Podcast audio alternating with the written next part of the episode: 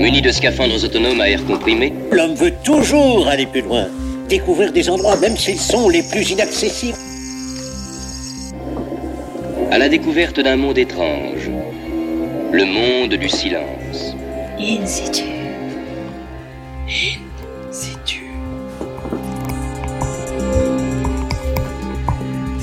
L'histoire d'un jeune ethnologue parti en Asie rencontrer ces peuples qui cohabitent avec les éléphants. Chez les Khamti au nord-est de l'Inde ou chez les Tonglou au Laos, les pachydermes occupent une place centrale. Ils participent au transport du bois, soulèvent des sacs de riz, servent aussi de véhicules pour se déplacer. Bref, en deux mots, ils bossent comme les humains quoi. Oui, mais ces besognes ne plaisent pas tellement aux organismes de protection des éléphants. Ils sont considérés comme oppressifs, violentes, et puis disent-ils, un bon éléphant, c'est un éléphant sauvage. Seul moyen de protéger de l'extinction, ça paraît évident. Et si c'était l'inverse? Selon notre ethnologue, le travail des éléphants ne relève pas forcément d'une relation de domination ou d'exploitation. Bien au contraire, cette relation homme-éléphant qu'il a, pu, qu'il a pu observer après moultes expéditions serait même la clé pour sauvegarder ces mastodontes. Il nous raconte tout ça, Nicolas Lenné, parti à la rencontre de ces peuples asiatiques qui vouent un véritable culte à ce qu'ils appellent les éléphants de village.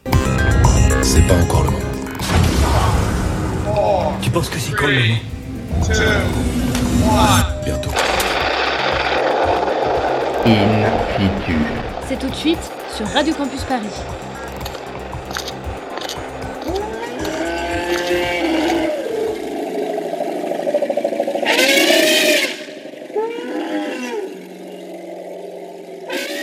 Bonsoir à tous, Julie est à la réalisation et merci pour ces beaux barrissements que vous venez d'entendre. Florent, salut, tu es à la chronique Salut, et tu vas nous parler d'un sujet un peu spécial, le syndicalisme des animaux. Tout à fait, le syndicalisme chez les animaux, euh, ça a l'air d'être un sujet plutôt sympathique, non?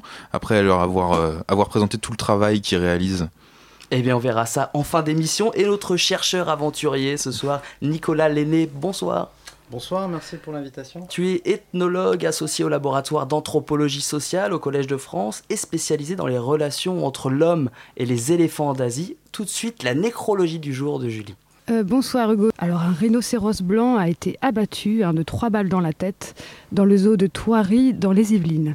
Alors cette nouvelle a évidemment choqué beaucoup de monde, hein, car l'animal a été tué dans le but de récupérer sa corne.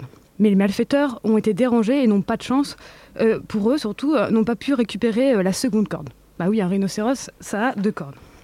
Alors pourquoi un tel geste? Les enquêteurs pensent que la corne en question a été euh, revendue sur le marché asiatique, en Chine ou peut-être au Vietnam. En effet, bah, dans ces deux pays, on broie la corne des rhinocéros pour en faire une poudre un peu à perlimpinpin qui soigne tout, le cancer, les morsures de serpent, et qui aurait même des vertus aphrodisiaques.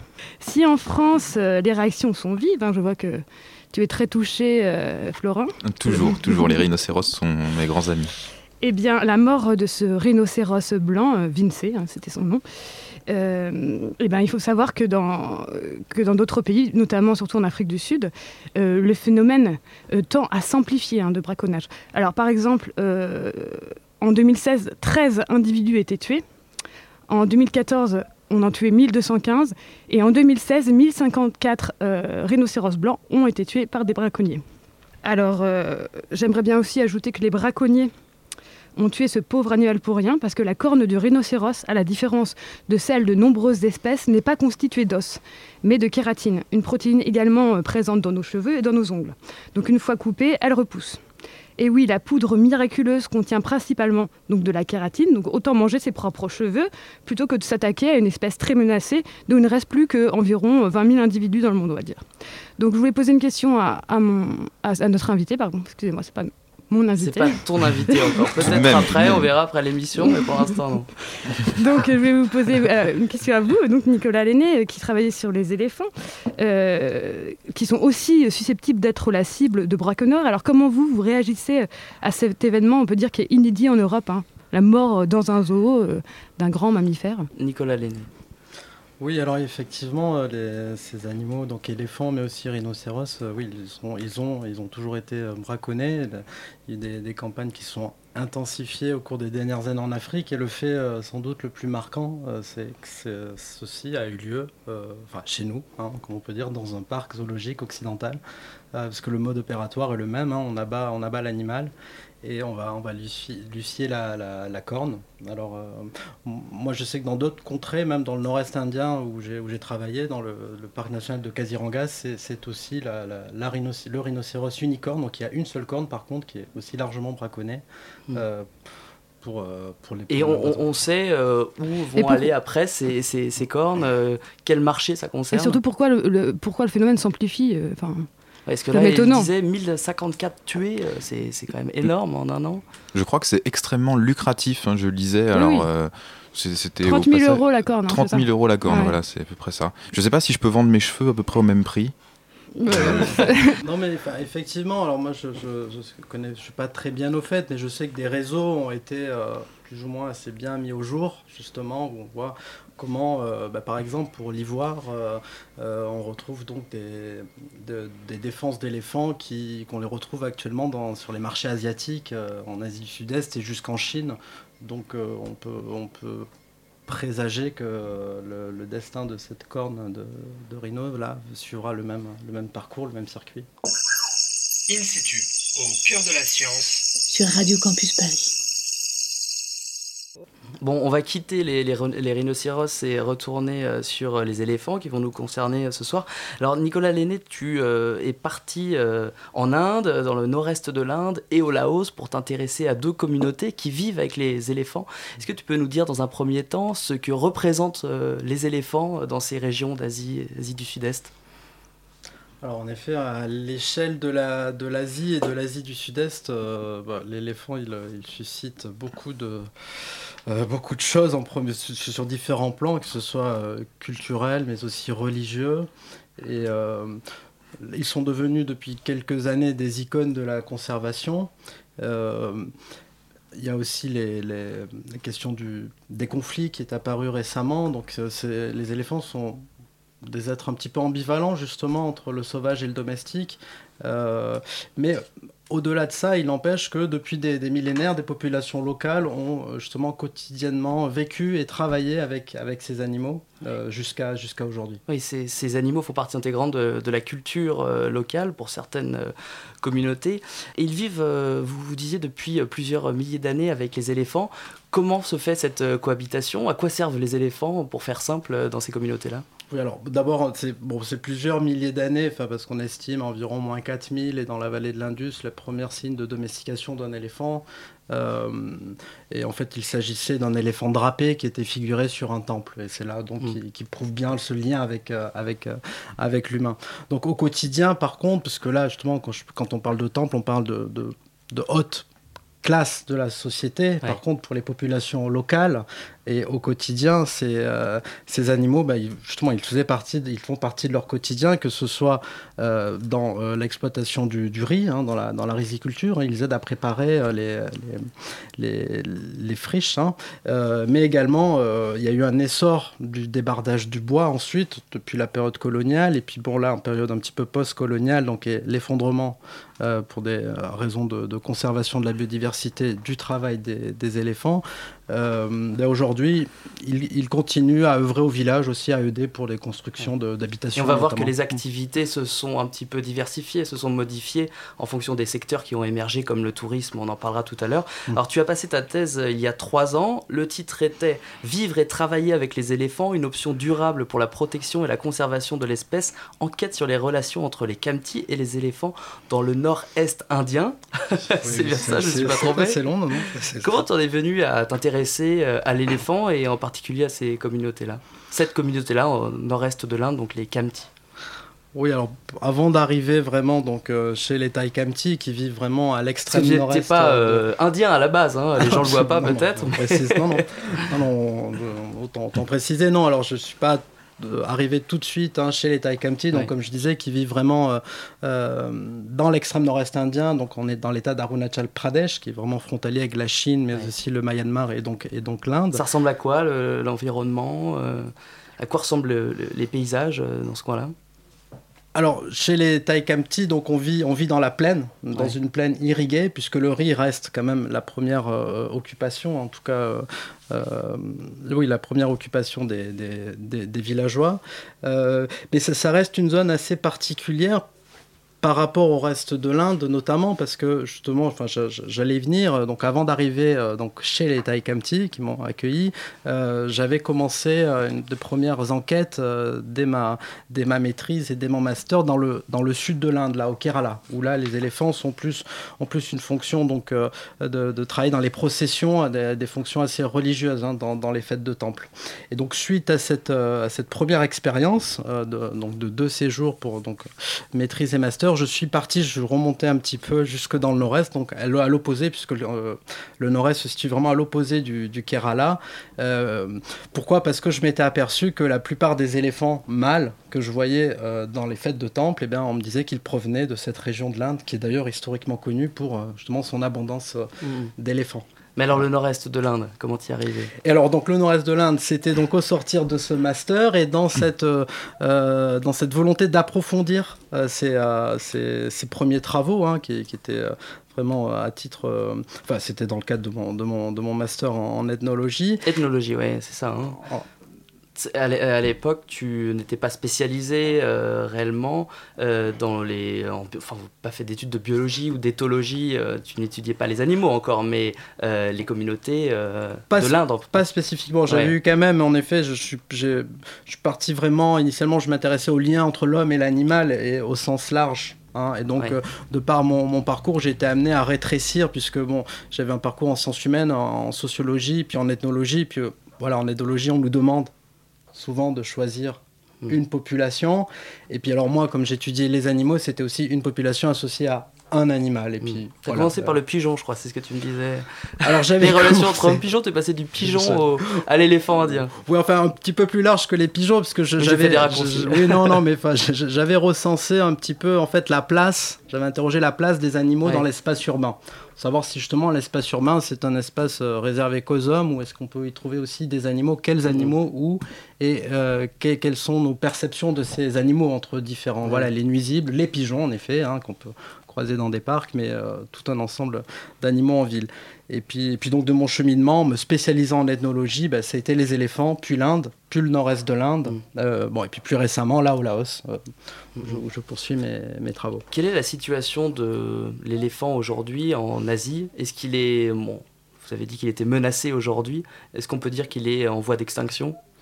Oui, alors ça, c'est pas moi qui le dis, hein, c'est l'Union internationale donc, de conservation de la nature. Le- L'espèce, donc Elephas maximus, est inscrit dans la liste rouge Mm. hein, des espèces menacées euh, euh, d'extinction. Alors, je, je, je, là, j'ai pas en tête tous les critères, mais pour être classé euh, dans la liste rouge, qui est le plus haut degré hein, de, de- en proche de, de l'extinction, il faut, je, enfin, de, je crois, hein, euh, qu'il faut qu'il y ait, au cours des deux dernières générations, il y a eu plus de 40% euh, de, de, de l'ensemble de l'espèce qui, a, qui, qui n'est plus. hein. Et donc c'est vraiment un niveau euh, global, à un niveau international, que l'espèce a été classée en voie d'extinction, en effet. Mhm. Oui. Et il reste aujourd'hui, euh, là encore c'est difficile d'avoir des chiffres exacts, mais entre 40 et 50 000 euh, individus à travers l'Asie du Sud et du Sud-Est. Et donc il y a plein d'initiatives qui sont prises pour justement euh, préserver euh, et sauvegarder euh, cet animal, euh, l'éléphant. Le problème, c'est ce que vous dites euh, dans vos travaux, c'est que toutes les activités qui sont euh, menées euh, font fi de, des relations entre les hommes et les éléphants, les relations dont on parlait tout à l'heure, notamment auprès des communautés indiennes.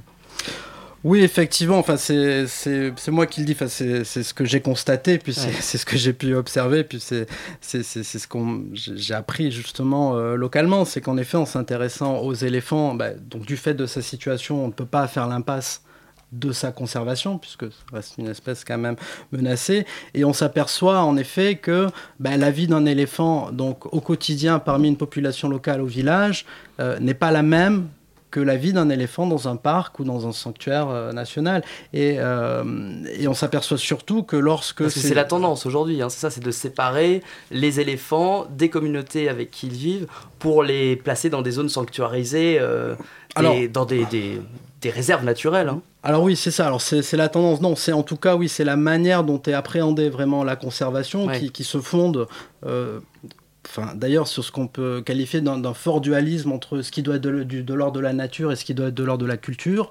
Donc un éléphant est perçu comme un être de l'ordre de la nature. Il faut donc le séparer des activités humaines pour, euh, pour le préserver. Voilà. Et et en, opérant ce transfert qui, qui, s'opère vraiment à travers euh, l'ensemble de l'Asie, de l'Inde, en Thaïlande, euh, en Birmanie aujourd'hui, et puis euh, au Laos également, et ben, via ce transfert, et ben, c'est le lien des populations locales qui est rompu avec ces animaux. Parce que évidemment, c'est lorsque ces animaux sont dans un parc, ces parcs sont à destination en premier lieu de touristes occidentaux. Mmh et euh, les populations locales n'ont pas euh, nécessaire, enfin n'ont pas forcément l'occasion d'aller visiter ces, ces, ces, lieux. Et donc ça, c'est ce que tu as tiré de tes nombreuses expéditions sur le terrain en Inde. Alors justement, on va faire une toute petite pause et on va aller rejoindre la communauté euh, Kamti au nord-est de l'Inde, dans cette forêt luxuriante. À tout de suite.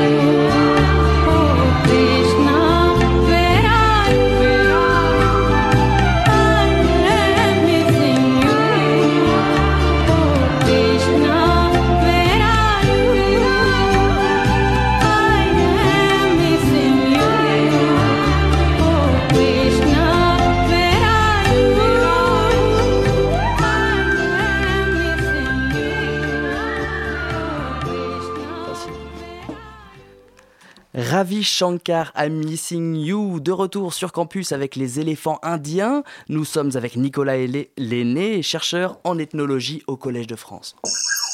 In situ, au cœur de la science, sur Radio Campus Paris.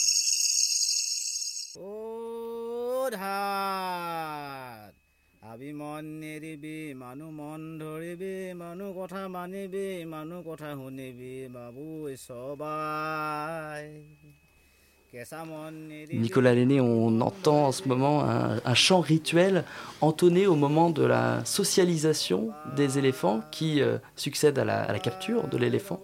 Euh, vous pouvez nous expliquer un peu ce qu'ils sont en train de dire Alors oui, alors, bon, alors c'est, vraiment des, chants euh, donc, qui, qui sont entonné hein, tout au long de ce processus donc d'intégration des éléphants de la forêt au village. Et alors bon, ce sont des chants qui ont différentes fonctions, mais les, paroles ont également un sens, hein, bien que l'éléphant ne puisse le, comprendre. Mais donc ces paroles ont aussi un sens pour les pour les humains, pour les pour les hommes. Et là, c'est vraiment une invitation donc dans le détail à, à cet éléphant à accepter la présence de l'homme à ses côtés. Hein, c'est donc des chants pour apaiser, c'est aussi donc là, c'est ce qu'ils sont en train de faire là en ce moment. Là, ils sont en train, voilà, enfin, euh, oui, précisément, ils sont en train de, comment dire, de, chercher. C'est bien qu'ils sont pas à côté de nous en train de le faire, mais ils chantent cette chanson au moment où ils socialisent l'animal. Expliquez-nous en quoi ça consiste à peu près. Alors donc ce, chant il permet de, garder donc un, lien aussi, il permet de rentrer en interaction avec l'éléphant puisque lorsque l'on va euh, l'intégrer au village, eh ben c'est en, chantant qu'on va pouvoir créer un lien puisque l'animal va être attentif à, ces chants qu'il ne, connaît pas. Il a peur d'ailleurs de la, de la voix humaine hein, lorsqu'il est en forêt. Donc là, il faut, faut, voilà, pour situer un peu le contexte, c'est on a ramené un éléphant donc de forêt au village. Il faut que cet animal apprenne à vivre au village et à tout ce qui participe, c'est-à-dire mm. donc les hommes. Et donc les hommes, c'est la voix des hommes, la main des hommes, l'odeur aussi humaine. Et puis bien sûr au village, et point très important, il y a aussi d'autres éléphants adultes eux qui d'autres congénères avec lesquels il, vivra. Euh. Alors donc il y a eu la capture en forêt. Hein, euh, donc expliquez-nous déjà comment se comment se passe la capture et euh, quelles sont les différentes étapes. Là on a la socialisation, c'est-à-dire mm. qu'on les entraîne à accepter la présence humaine. Mm-hmm. il y aura une autre étape. On peut rapidement énumérer les, étapes comme ça. Donc la capture?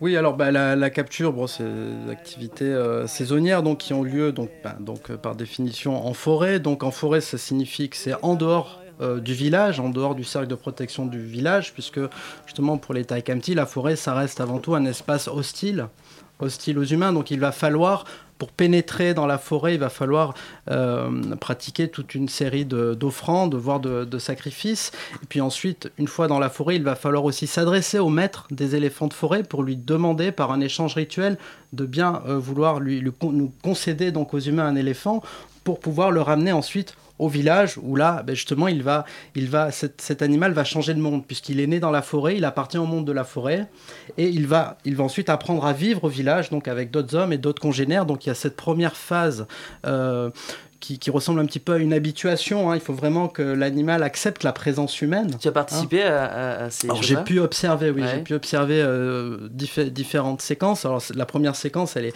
elle est assez brève, elle est assez rapide. Mm. Euh, elle n'est pas forcément non plus des plus agréables pour, pour l'éléphant, hein, il faut, faut, mm. faut, aussi le dire. Mais il y a toujours ces, ces chants, cette volonté justement de créer un lien de créer un lien de confiance avec, avec l'animal. Mm. Et puis pour ce faire, euh, lors de ces séances, eh il y a toujours des éléphants de village qui sont pas loin. Alors ils sont aussi là quelque part parce qu'ils savent très bien ce qui se passe aussi autour et puis ils mm. ont sans doute même connu ceci, mais ils sont là, ils sont là en quelque sorte aussi comme les témoins pour euh, le jeune éléphant pour qu'il voit ok il y, a aussi d'autres dire euh, ça va bien se passer nous on s'en est sorti il n'y a pas de raison que voilà je n'irai pas euh, présager ce qu'ils se disent entre eux mais en tout cas cette présence elle est, elle est, assez, elle est assez importante. Et puis une fois que donc ce contact est fait c'est à dire que l'animal accepte d'être touché par l'homme accepte qu'il y a un homme derrière son cou et bien on va pouvoir lui enseigner quelques rudiments de base quelques, quelques commandes. Et là cet enseignement cet apprentissage il se fera alors, à nouveau, par un nouveau chant, dans, au sein desquels il y aura des, paroles qui seront des commandes, et puis il sera entraîné à chaque fois, une fois de plus, par d'autres éléphants qui vont l'entraîner à apprendre à marcher, avance, recule, tourne. On va écouter ce deuxième chant.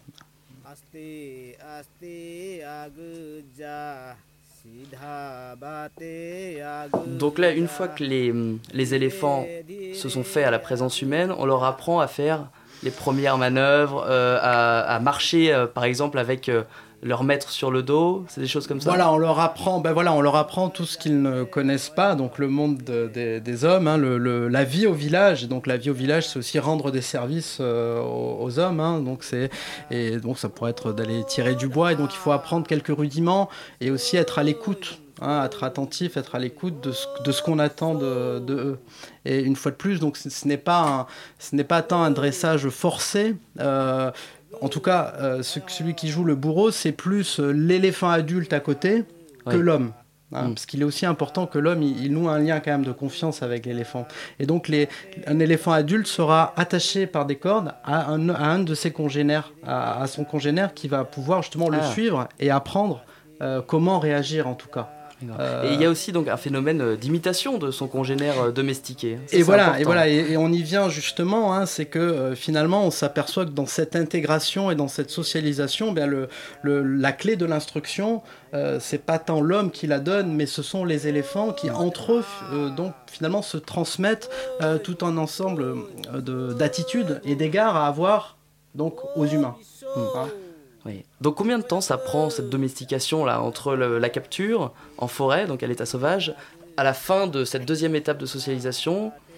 Alors évidemment, c'est- assez rapide si on, si on se reporte que euh, dans la mesure où l'homme et l'éléphant ont la même espérance de vie, donc leur relation, elle s'étend sur plusieurs dizaines d'années. Oui. Là, donc la première période, elle doit être assez brève, rapide, donc c'est une semaine à dix jours. Hein, et puis d'ailleurs, les, les Taikamti reconnaissent les meilleurs d'entre eux s'ils sont capables de monter sur le, derrière le cou de l'éléphant euh, en 7 à 10 jours. Puis ensuite, c'est euh, l'histoire de 2 à 3 semaines qu'on va lui apprendre les, les rudiments. Mais ça ne veut pas dire qu'au terme donc, de ce gros mois, hein, entre le 7-10 jours et 2-3 semaines, que l'éléphant connaît parfaitement euh, la, la vie au village. C'est après une longue socialisation sur le long terme. Oui. je, je- je rajoute que justement, au terme de ce processus, on va donner un nom à l'éléphant. Euh, et l'éléphant fera partie, enfin, à part entière de la communauté villageoise, au même Mhm. titre que euh, les autres éléphants et au même titre que les humains. Il devient d'ailleurs, euh, d'un point de vue euh, comment dire, de l'intériorité semblable aux humains. Et c'est de cette manière qu'en étant semblable aux humains, donc là on est vraiment dans le système de pensée Kamti, que les Kamti vont pouvoir bah, travailler avec eux et euh, sur le long terme dans différentes euh, tâches lesquelles ils Alors justement, engagés. à quoi bon Ah. faire tout ça? À quoi vont servir euh, les, les éléphants ensuite, après leur domestication? Alors ils servent euh, donc au quotidien dans les, dans les tâches euh, dans, dans les tâches quotidiennes c'est des travails euh, saisonniers que font ces, ces animaux que période sèche et période de, de mousson hein, traversée par deux, deux, importantes saisons avec une, petite saison in- interstice. Et donc principalement et depuis la, la depuis la seconde moitié enfin en tout non pardon depuis la, la période de la colonisation ils sont surtout engagés euh, dans les travaux de débardage de bois, Oui. euh, principalement, et donc c'est une activité de manière saisonnière. Euh, ces animaux sont également employés pour aller capturer des éléphants. Puisque je, voilà, Voilà, je l'ai la, pas dit, la- la mais fameuse dans la capture dont on parlait tout à l'heure. on va capturer des éléphants à dos d'éléphants. Hmm. Hein, c'est- c'est- et, et tout l'intérêt justement de capturer des éléphants à dos d'éléphants, c'est qu'un éléphant, s'il est semblable aux humains du point de vue de l'intériorité et de Mm. la croyance, il connaît très bien la forêt. Il connaît mieux la forêt d'ailleurs que les, Ouais, que oui. les hommes, puisqu'il est né dans la forêt, Mm. qu'il a une connaissance de la forêt et qu'il est capable aussi euh, d'approcher les hardes d'éléphants sauvages, ce qui sera assez difficile Mm. pour, les, euh, Mm, pour les humains. Enfin voilà parmi les... les, les- Et donc toi, c'est ce que as, vraiment tu as étudié euh, sur place, de- ces deux tâches professionnelles, si je puis dire. Le, le débardage de bois, c'est-à-dire euh, ramasser des, des grands troncs, ce qu'on appelle les grumes, Mhm. les, les charger dans des camions, etc. Chose que ne peut pas faire euh, un groupe d'humains parce que les, les- les troncs sont beaucoup trop lourds. Et également euh, donc euh, cette capture euh, d'éléphants sauvages que, que font eux-mêmes les éléphants domestiques. Comment tu travaillais sur place? Tu rencontrais les... Alors, c'est ce qu'on n'a pas dit, hein. tu rencontrais Ah oui. toi les cornacs, c'est en gros le, le maître de l'éléphant, celui qui euh, aura à charge l'éléphant euh, tout au long de sa vie. Oui, le, le, le cornac, donc le, le conducteur, hein, on peut Ouais. dire, de, de, de, de l'éléphant. Oui, oui, donc moi je, je travaillais donc dans les, euh, dans les villages euh, Taikamti, donc situés dans le, dans le nord-est indien. Et, euh, et donc il faut savoir que donc le cornac n'est pas nécessairement le propriétaire euh, de l'animal. C'est-à-dire que, euh, et c'est là encore, pour revenir encore à ce processus d'intégration, euh, lorsque, l'on, euh, lorsque les- ces deux premières phases sont, sont achevées, donc comme je l'ai dit, on, on va donner un nom à l'animal, on va aussi d'ailleurs le, aller le présenter à, à l'esprit protecteur du foyer de son propriétaire, et puis donc son propriétaire ne va pas s'occuper de lui au quotidien, il va lui désigner, il va embaucher un cornac avec lequel eh ben, il, ré- Hmm. il réalisera différentes Qui peut se permettre tâches. de, de s'offrir un éléphant comme ça? Ça concerne une classe sociale euh, supérieure ou particulière? Alors historiquement, euh, historiquement oui, c'était et, encore aujourd'hui, hein, même j'ai envie de dire, c'est quand même un, un symbole de, de- de prestige social, mais c'est aussi un symbole euh, guerrier. Parce que Mm. c'est vrai que je l'ai pas souligné, mais euh, à la base, les, les à- éléphants de guerre, Hannibal notamment, mais voilà, mais en restant en Inde aussi, Ouais. euh, la période donc euh, précoloniale, c'est vraiment le règne de l'éléphant de, de guerre hein, qui, qui, Mm. euh, qui, qui- qui prévalait. Euh, donc euh, oui, de, de manière gé- générale, c'était destiné donc aux plus hautes euh, strates donc de la de l'aristocratie euh, Khamti, hein, parce que c'est des, des petits royaumes en vérité hein, dans les, euh, dans- en, en- en Arunachal. Euh, Pradesh, mais c'est vrai que, et ça j'ai pu le, le constater, euh, que euh, ben, l'essor et le boom des travaux de débardage de bois a fait qu'il y a eu une multiplication des éléphants, Mm. puisque pour le coup, euh, au sortir de, de l'indépendance, en tout cas chez les Khamtis, c'est vraiment le débardage de bois qui a, qui a permis vraiment le développement, Mm. si on peut parler de développement dans cette zone très très reculée de, de l'Inde, en tout cas la construction de routes, de ponts, etc., ça a été fait Mm. Notamment pour euh, servir le débardage de bois, pour servir Mm. Sainte-Industrie. Ouais. Voilà. Donc toi, tu as beaucoup discuté avec les cornacs, tu as assisté donc à tous ces, ces rituels, à ces phases de domestication euh, très, très complexes et qui doivent être très impressionnantes. Euh, et tu en es arrivé à la conclusion que finalement, euh, ces activités sont moins un travail qu'une une coopération ou euh, une, euh, une manière de, oui, de faire des choses collectives avec euh, les humains sans qu'il y ait de rapport forcément de domination, d'exploitation. Alors voilà, ce que, ce que je disais à la base, moi, ce qui m'intéressait, c'était vraiment d'étudier le lien, le lien qui était noué entre l'homme et l'animal. Et, et ce lien, comme je l'ai déjà dit, qui s'étend vraiment sur la longue durée, sur le, sur le long terme. Et les éléphants sont, sont des êtres assez... assez fascinants, mais surtout très intelligents, et ils savent très bien à qui ils ont affaire, c'est-à-dire qu'ils ils arrivent à nouer sur plusieurs dizaines d'années des liens de confiance assez remarquables avec leurs compagnons, euh, Mm. cornac ou, euh, ou propriétaires. Oui, moi, c'était vraiment le lien. Et puis, effectivement, le lien, le quotidien, j'étais amené à m'intéresser ben, justement à la ritualisation de ce quotidien, parce qu'on fait appel aussi à, donc, à des esprits. J'ai mentionné l'esprit Oui. du foyer du propriétaire qui va protéger l'éléphant, mais il y a aussi Oui. le, le. Comment dire il y, a un re- il y a un respect et puis il y a même une sacralisation de, de l'animal quand même, ce qui les empêche de les considérer comme euh, une simple force de travail. euh. Ben alors, c'est-à-dire que les considérer comme une simple force de travail, ça ne marcherait pas sur le long terme. Oui. Ça, ça c'est quand même quelque chose aussi que, que j'ai pu observer, que j'ai pu apprendre, que j'ai, qu'on, qu'on a D'ailleurs, tu m'as parlé d'une anecdote euh, assez marrante euh, qui prouvait bien qu'on peut pas faire faire n'importe quoi à l'éléphant sans son consentement. Alors, évidemment, alors une fois de plus, si on s'engage sur le long terme, hein, Ouais. c'est-à-dire si on s'engage vraiment sur une relation justement de confiance, euh, j'ai envie de dire de transparence entre, entre, les, entre, entre les êtres. Et, euh, et là, effectivement, un, un cornac va connaître très bien son, son, son animal. euh, pendant qu'il réalise des tâches. Et, et oui, alors parmi les, les anecdotes, euh, et en tout cas le cornac, il sait très bien lorsque l'animal ne, ne veut plus travailler, il ne va pas chercher davantage à le forcer. Ouais. Et donc pour en revenir à cette anecdote, donc une, une, une après-midi dans un, euh, dans un camp de forêt où est-ce qu'il s'agissait d'aller chercher une grume justement pour euh, la, la ramener à un point de rassemblement, etc. etc. Euh, D'un coup, donc l'éléphante, donc c'est une femelle, hein, s'est arrêtée euh, de travailler net. Donc là, c'est vrai que son cornac, c'est quand même le milieu de l'après-midi, donc on comprenait pas trop ce qui, euh, ce qui, ce qui pouvait arriver. Et le cornac a insisté un peu, mais pas trop, puisque au moment il m'a dit non, mais là, aujourd'hui, voilà, on, on va s'arrêter là, on va rentrer au camp.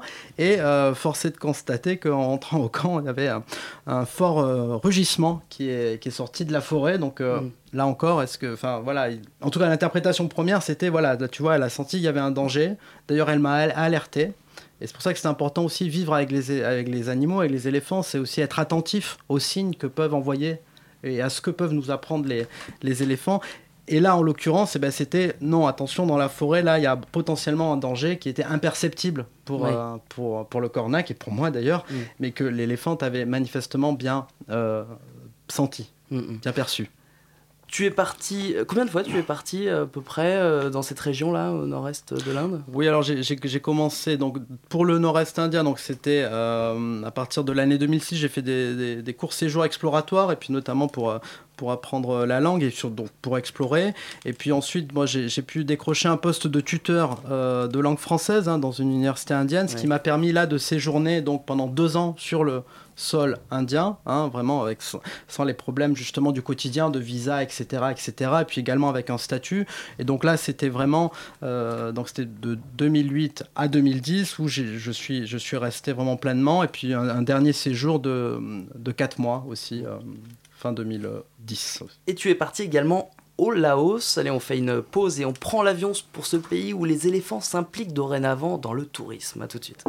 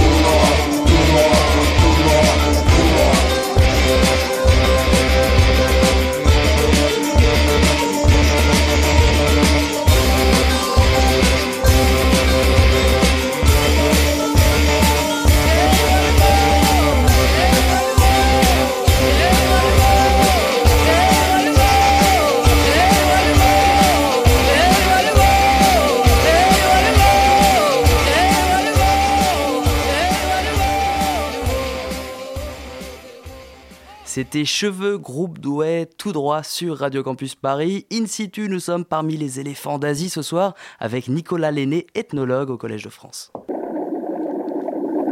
In situ. Une plongée dans la science. Sur Radio Campus Paris.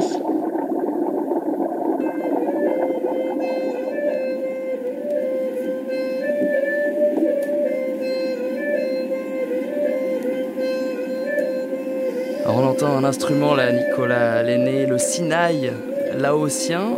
qui sert aussi à sociabiliser les éléphants. Alors ça ressemble un petit peu, surtout les rituels qui sont associés à la domestication de l'éléphant, ressemble un peu à ce, dont on a parlé tout à l'heure à propos de l'Inde.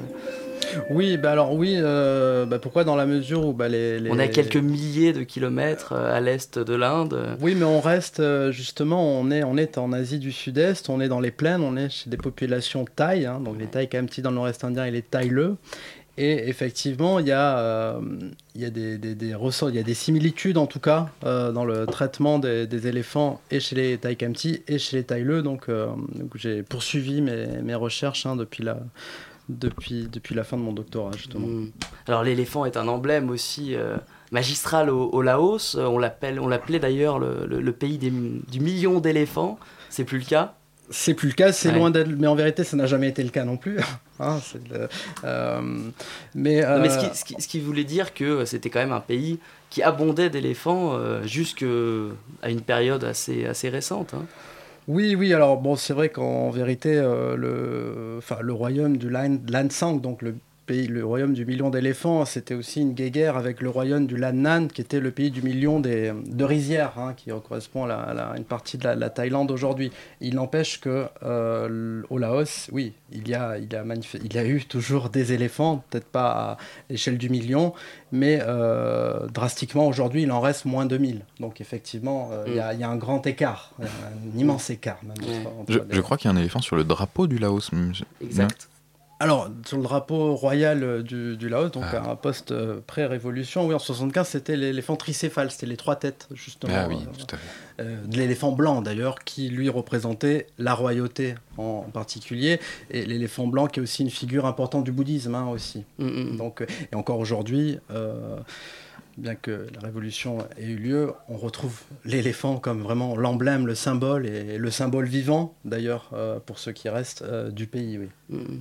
Alors, qu'est-ce que vous avez étudié au Laos sur place? C'est plus récent, hein, ça c'est. Alors oui, c'est tout à l'heure, euh, c'était des expéditions qui ont eu lieu entre 2006 et 2000 dites-moi si oui. j'ai une bêtise. Et euh, alors que le Laos, c'est quand même beaucoup plus récent. alors le Laos, c'est à la suite donc d'un contrat, enfin d'un postdoctorat justement, qui euh, euh, donc sur la question des liens entre les hommes et les éléphants, très précisément ce doctor, ce, ce, projet, hein, qui il, il m'a amené à m'intéresser à la question de la de la surveillance des maladies liées aux éléphants et en particulier à la surveillance de la tuberculose des éléphants, parce qu'il faut savoir qu'il y a eu quelques alertes. Hein, au niveau mondial depuis une vingtaine d'années, des cas d'éléphants atteints ou supposés être atteints de tuberculose. Alors, euh, pensez bien que pour une espèce qui est menacée d'extinction, la tuberculose, ça peut vraiment... Voilà, coup de grâce.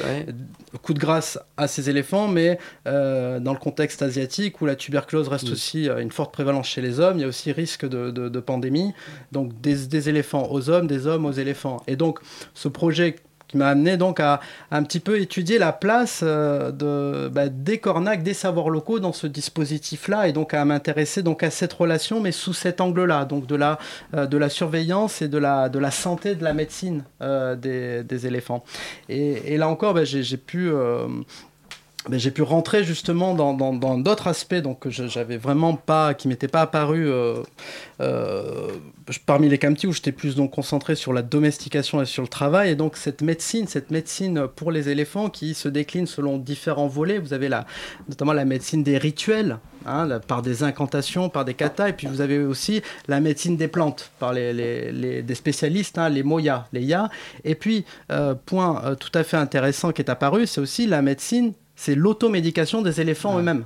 Voilà, donc c'est vraiment le. On, s'aperçoit qu'au niveau villageois, euh, la, santé des médecines est prise en considération selon ces trois aspects. Hein. Et ça, mm. une fois de plus, voilà, les, les cornacs ont bien conscience que si eux-mêmes mm. ils, laissent euh, vaguer leurs mm. éléphants en forêt, ils ont bien conscience que bah, c'est pour qu'également ils ingurgitent des plantes euh, dans un but ils, en fait, ils vont, aller picorer des, des, des, plantes ou des baies dont ils vont savoir intentionnellement que ces plantes pourraient les, guérir. Alors c'est tout l'enjeu de la, c'est tout l'enjeu de la recherche, mais pas seulement oui des, des feuilles, des plantes, mais aussi des racines, des, des écorces, des troncs d'arbres. C'est vraiment très très riche. Là, j'ai commencé à établir des, euh, des herbiers justement en, opérant des sorties avec les éléphants et les cornacs et en collectant et en regardant un petit peu, tiens, qu'est-ce que c'est cette plante et, et surtout d'avoir le point de vue des cornacs sur ce que consomment leurs éléphants, à savoir tiens là tu penses qu'ils consomment ça, c'est pour euh, se nourrir ou c'est pour se soigner, etc. Et on s'aperçoit qu'il y a tout un ensemble de savoirs finalement que connaissent les éléphants. Et les questions que je me suis posées, c'est aussi est-ce que ces savoirs-là des éléphants, est-ce qu'on les retrouve aussi du côté de la santé humaine? Mm. aussi, c'est-à-dire est-ce qu'il y a des plantes euh, dans lesquelles donc, se- se- donc consommeraient les éléphants qui, qui- qu'on retrouverait aussi euh, en, en, en matière de, de- de santé humaine. Euh, enfin, Et- voilà un des Mm. ouais. points de cette, euh, de, de cette recherche-là aussi. Et il y a eu un phénomène aussi euh, extrêmement important au Laos, c'est l'arrivée du tourisme, l'explosion du tourisme qui a euh, poussé les, les cornacs euh, à adopter, un, avoir un transfert d'a- d'activité justement dans ce secteur-là. Ça, ça a été très important le tourisme. Alors ça aussi, voilà, ça c'est un facteur. Et puis alors, en, en- en cas d'alerte de tuberculose, c'est même Ouais. très très important, euh, bien que ce soit assez euh, délicat de parler de tuberculose des éléphants dans un parc à touristes. Donc moi, c'est d'ailleurs ce qui m'a amené à mener mes enquêtes uniquement au village et à découvrir justement bah, toute cette richesse, toute cette connaissance euh, qu'ont les éléphants justement de la forêt, qu'ils n'ont pas nécessairement lorsqu'ils sont en en- enfermés dans un Mm. parc, hein, si, si, si j'ose dire. Donc, euh, donc je me suis aperçu qu'en effet le tourisme tend donc à construire des, des parcs, voire même des centres euh, dits de conservation, mais qu'en même temps, eh ben, ça a retiré ces éléphants de leur village. Euh, avec les mêmes conséquences que, que j'avais euh, si- euh, que j'avais énoncées tout à l'heure, c'est-à-dire qu'en retirant les éléphants de village, eh ben, on perd ce lien, on perd ce, les populations locales en tout cas perdent leur lien d'attachement avec ces éléphants, puisqu'au village, comme je l'a- je l'avais dit, les éléphants sont connus, sont reconnus, ils possèdent un nom, ils sont respectés. Là, on vient les, les, les, les retirer donc euh, des, des villages, et euh, donc ce, ce lien qui était le fondement même hein, de la pérennisation de, de l'espèce, en tout cas au niveau villageois, eh ben, il, est, il, est, il est rompu. Donc là, c'est aussi une prise de conscience des conséquences justement de là où mène ce, ce, ce tourisme. Oui. Autre conséquence aussi euh, que j'ai découvert en, vous lisant, c'est euh, qu'il y a un problème aussi d'alimentation. C'est-à-dire que quand on fait beaucoup de tourisme avec les éléphants, on leur euh, donne une nourriture qui n'est pas forcément adaptée à la leur et à ce qu'ils obtenaient habituellement euh, par les cornacs. Ben c'est voilà, c'est on, y- on rejoint le, le même point, c'est-à-dire que au, au village, un, un éléphant. L'exemple des bananes à, Oui. profusion. Voilà, oui, il faut savoir que par exemple, les, les- au village, les, les, les cornacs, s'ils offrent des bananes aux éléphants, c'est à titre exceptionnel, en vérité, parce que le, euh, paradoxalement, les bananes ne font pas que du bien euh, aux, aux éléphants, mais au contraire, ils peuvent, ils peuvent euh, en tout cas avoir des, conséquences et même euh, réguler ce qui s'appelle une période de must, hein, qui est une période un petit peu d'excitation des éléphants. Et plus ils mangent de bananes et plus ils mangent de canne à sucre, et plus ils sont sujets justement, outre des problèmes de, constipation, mais aussi à des problèmes de must. Et il faut, du point de vue des cornacs, hein, toujours que j'ai recueilli, c'est malheureusement la raison pour laquelle ils ne souhaitent pas nécessairement vendre ou laisser leurs éléphants dans ces parcs, puisque ils perdent en qualité, en quantité euh, nutritive. Ces éléphants qui, pour le coup, passent sous la main de vétérinaires. Les cornacs donc sont eux-mêmes relayés au simple vraiment rang d'assistants conducteurs. Mm. Et euh, si vous voulez, c'est aussi toutes ces conséquences-là, en fait, de ce Mais moi, de ce que j'arrive pas à comprendre, c'est que comment ces, ces ONG, ces associations de défense des éléphants euh, ne se rendent pas compte justement de ce phénomène-là et du caractère un peu contre-productif de leurs activités. C'est une, euh, c'est une excellente question. Je- je- Non, parce que ça je- paraît, ça paraît évident ce que vous dites. Ça peut sembler C'est-à-dire évident. Pour peu qu'on y soit attentif, euh, en effet, ça paraît pour peu qu'on s'intéresse justement à la vie des éléphants de village et qu'on la compare à la vie d'un éléphant dans un parc, euh, en effet, ben, on s'aperçoit de, tout ce qu'on perd et, même d'un point de vue. Alors moi, je suis plutôt ethnologue, donc ce qui m'intéresse, c'est donc ce lien social, mais on s'aperçoit que lorsqu'on achète un éléphant du village, eh ben, c'est une partie de l'histoire du village qui disparaît. Euh, aussi. Et les enfants, les futures générations, pour, pour terminer, ben, ils n'ont plus l'occasion de voir des éléphants dans leur village. Donc, à terme, ils ne- ils n'ont perdu ce lien de ce qu'est un éléphant. Et donc, si on ne sait pas ce qu'est un éléphant, comment vouloir le protéger Je parle des générations futures. On hein. va y revenir dans la dernière partie, on va essayer de prendre un peu de, de hauteur et parler d'une manière plus générale de la protection et de la préservation des, des derniers éléphants euh, d'Asie. On revient dans deux minutes pour se poser aussi une question philosophique passionnante. L'animal est-il fait pour travailler? À tout de suite. Je t'écris, c'est moi. Il est encore, j'ai rêvé si fort. Le papier sous mes doigts, dur comme ton corps.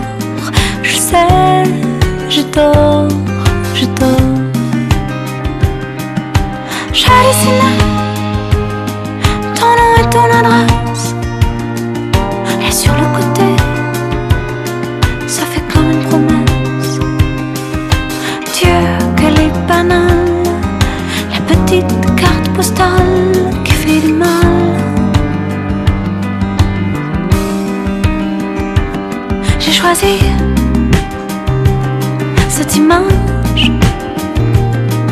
La trouve jolie, peut-être un peu sage, à vrai dire, sans rougir.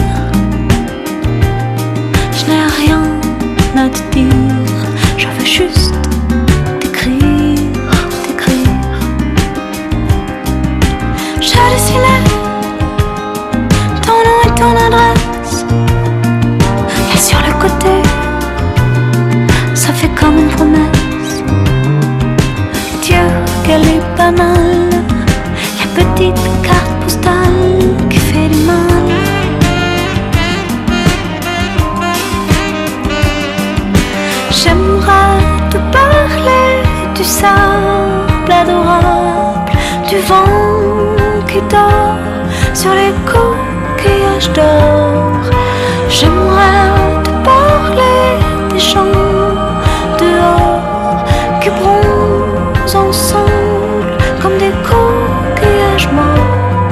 Mais là sur mes lignes, je pas bien maligne, je suis qu'un sémaphore qui crie, je t'adore, je t'adore. Je t'écris, c'est moi.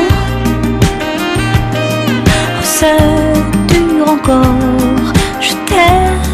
si fort. Le papier sous mes doigts, encore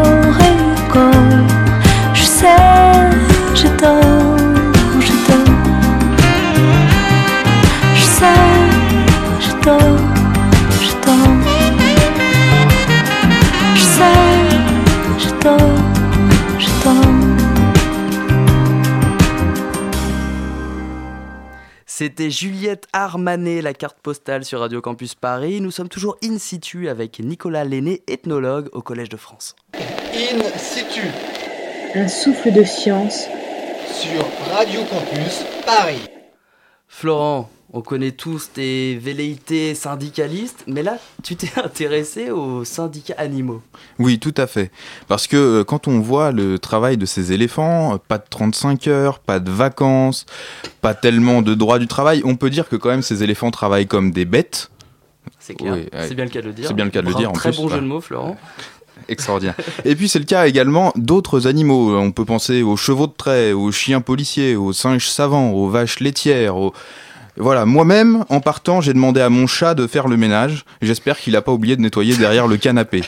Euh, du coup, euh, il me semble qu'il faudrait quand même qu'il y ait plus, euh, qu'on parle plus des- du, des- du syndicalisme chez les animaux, des syndicats euh, puissants qui ont été montés. euh, voilà, cette célèbre image de Babar avec un drapeau rouge. Je sais pas si vous vous souvenez là, lors de la prise de la Bastille.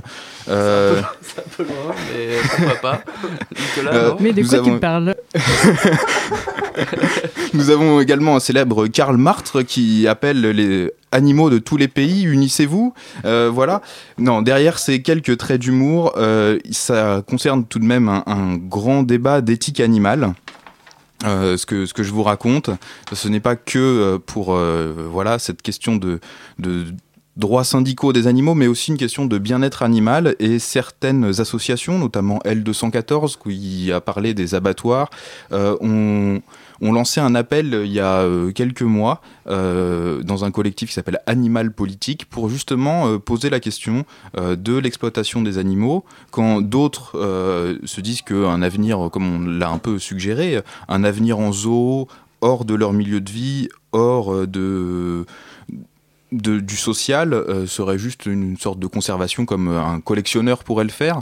Donc voilà, il y a un, débat actuellement euh, sur cette conservation des animaux. Est-ce qu'on libère les éléphants en les enfermant dans des zoos ou est-ce qu'on essaye de les conserver autrement? Et peut-être que je voulais vous demander, Nicolas Lenné, si vous pouviez résumer un petit peu ce- cette polémique en quelques, en quelques secondes. c'est le défi de notre fin d'émission. Sur les éléphants. Voilà, sur, au sujet des éléphants par exemple. Un débat qui d'habitude fait euh, l'objet de conférences de plusieurs heures, là, il va falloir euh, le traiter en 10 secondes. Euh, non, alors effectivement, je pense qu'il il- la question du travail des, des animaux en général, oui, c'est, je pense que c'est, c'est une question qu'il faut mettre, euh, qu'il faut mettre, au jour parce que euh, leur reconnaître euh, du, travail, c'est aussi leur reconnaître euh, des droits, des droits de travail. Donc ça vise aussi à améliorer leur, leurs conditions de travail, justement. Après, donc. euh, Ah, parce que pour, pour que les auditeurs euh, se, se repèrent un peu, euh, dans, toutes les, dans tous vos travaux, vous vous dites que le travail de l'animal avec l'homme, enfin, bon, vous dites pas travail, mais collaboration, coopération, va permettre de, de le protéger. Et c'est peut-être même, c'est ce que je disais en, en introduction, peut-être même la clé de la préservation des éléphants. C'est vraiment ça que vous pensez? En tout cas, bah, c'est oui, c'est le, le fruit de, de mes recherches. Et oui, ça, je, je peux le, le- le dire qu'en effet, que vivre et travailler euh, au quotidien avec les éléphants, c'est sans doute un- un- une voie inexplorée pour conserver les éléphants. Euh, sans doute, puisqu'on garde ce lien. Comme je l'ai dit, les cornacs sont très attentifs aux signes envoyés par, leurs euh, par leurs animaux. Et ils, sont- ils s'occupent, ils sont considérés également comme, euh, comme membres d'un d'un foyer, donc ils ont aussi une reconnaissance, un- une forme de, de respect. On leur accorde aussi une des bien-être. Par exemple, au Laos, on leur accorde, après quatre, quelques jours de, de- de travail en forêt, euh, lorsque l'éléphant revient au village, eh bien, on va pour lui lui célébrer la cérémonie du bassi. euh, justement, qui sera offerte en remerciement Ouais, à l'éléphant. Vous nous Et, disiez également avant l'émission, euh, en, une seconde, euh, que euh, certains justement euh, avaient du mal avec cette vision. Euh, certes, vous- je sais plus comment vous le disiez, mais certains vous aiment pas parce que justement vous participez à la enfin vous, acceptez qu'il y ait des éléphants qui soient capturés. Euh, oui, bah, en fait, justement, le, le- le- le débat hein, sur les, les éléphants, sur la domestication des éléphants, oui, en effet, c'est euh, comme je l'ai dit, fait comme je peux le constater, c'est et euh, vous l'avez rappelé au début de l'émission, un bon éléphant doit être un éléphant sauvage dans un parc, donc euh, sans chaîne, propre, beau, prêt pour la photo. un C'est pas sauvage dans un parc quand même, d'un- c'est assez étonnant. Très, très rapidement, vous n'avez pas que produit des théories, vous avez même créé une association au Laos qui s'appelle Vivre avec les éléphants. Vous pouvez nous en dire un mot? Alors très rapidement, oui, bah alors vivre avec les éléphants, donc c'est vraiment euh, le nom, le titre éponyme donc euh, à ma thèse, et ben c'est justement euh, essayer de mettre en place, essayer de de- d'œuvrer pour maintenir le sens et la présence des éléphants dans les villages, c'est-à-dire de faire en sorte que les éléphants puissent continuer à vivre au village. Et euh, alors notre projet là, qui est le projet phare, Ouais. le projet actuel, c'est d'ouvrir un, un jardin qui réunirait euh, les hommes et les, et les éléphants. Donc ce n'est pas un parc euh, à éléphants, c'est bien un jardin pour les hommes et pour les éléphants, euh, puisqu'il faut savoir qu'aujourd'hui, les, les- dans les villages laotiens, les propriétaires d'éléphants sont contraints de ne plus laisser vaquer librement leurs éléphants pour différentes raisons liées euh, au développement assez massif qui, qui, qui, qui- qui s'opère actuellement.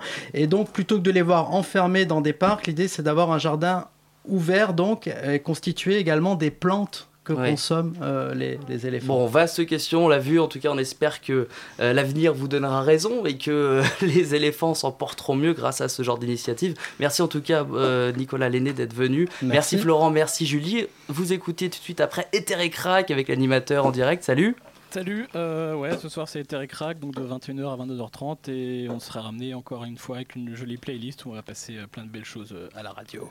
Ça marche, à tout de suite. Euh, écoutez, merci encore à vous tous. Rendez-vous dans un mois pour un nouvel in situ, une nouvelle expédition, un nouvel environnement. Ciao, bonne soirée à tous. In situ, émission terminée.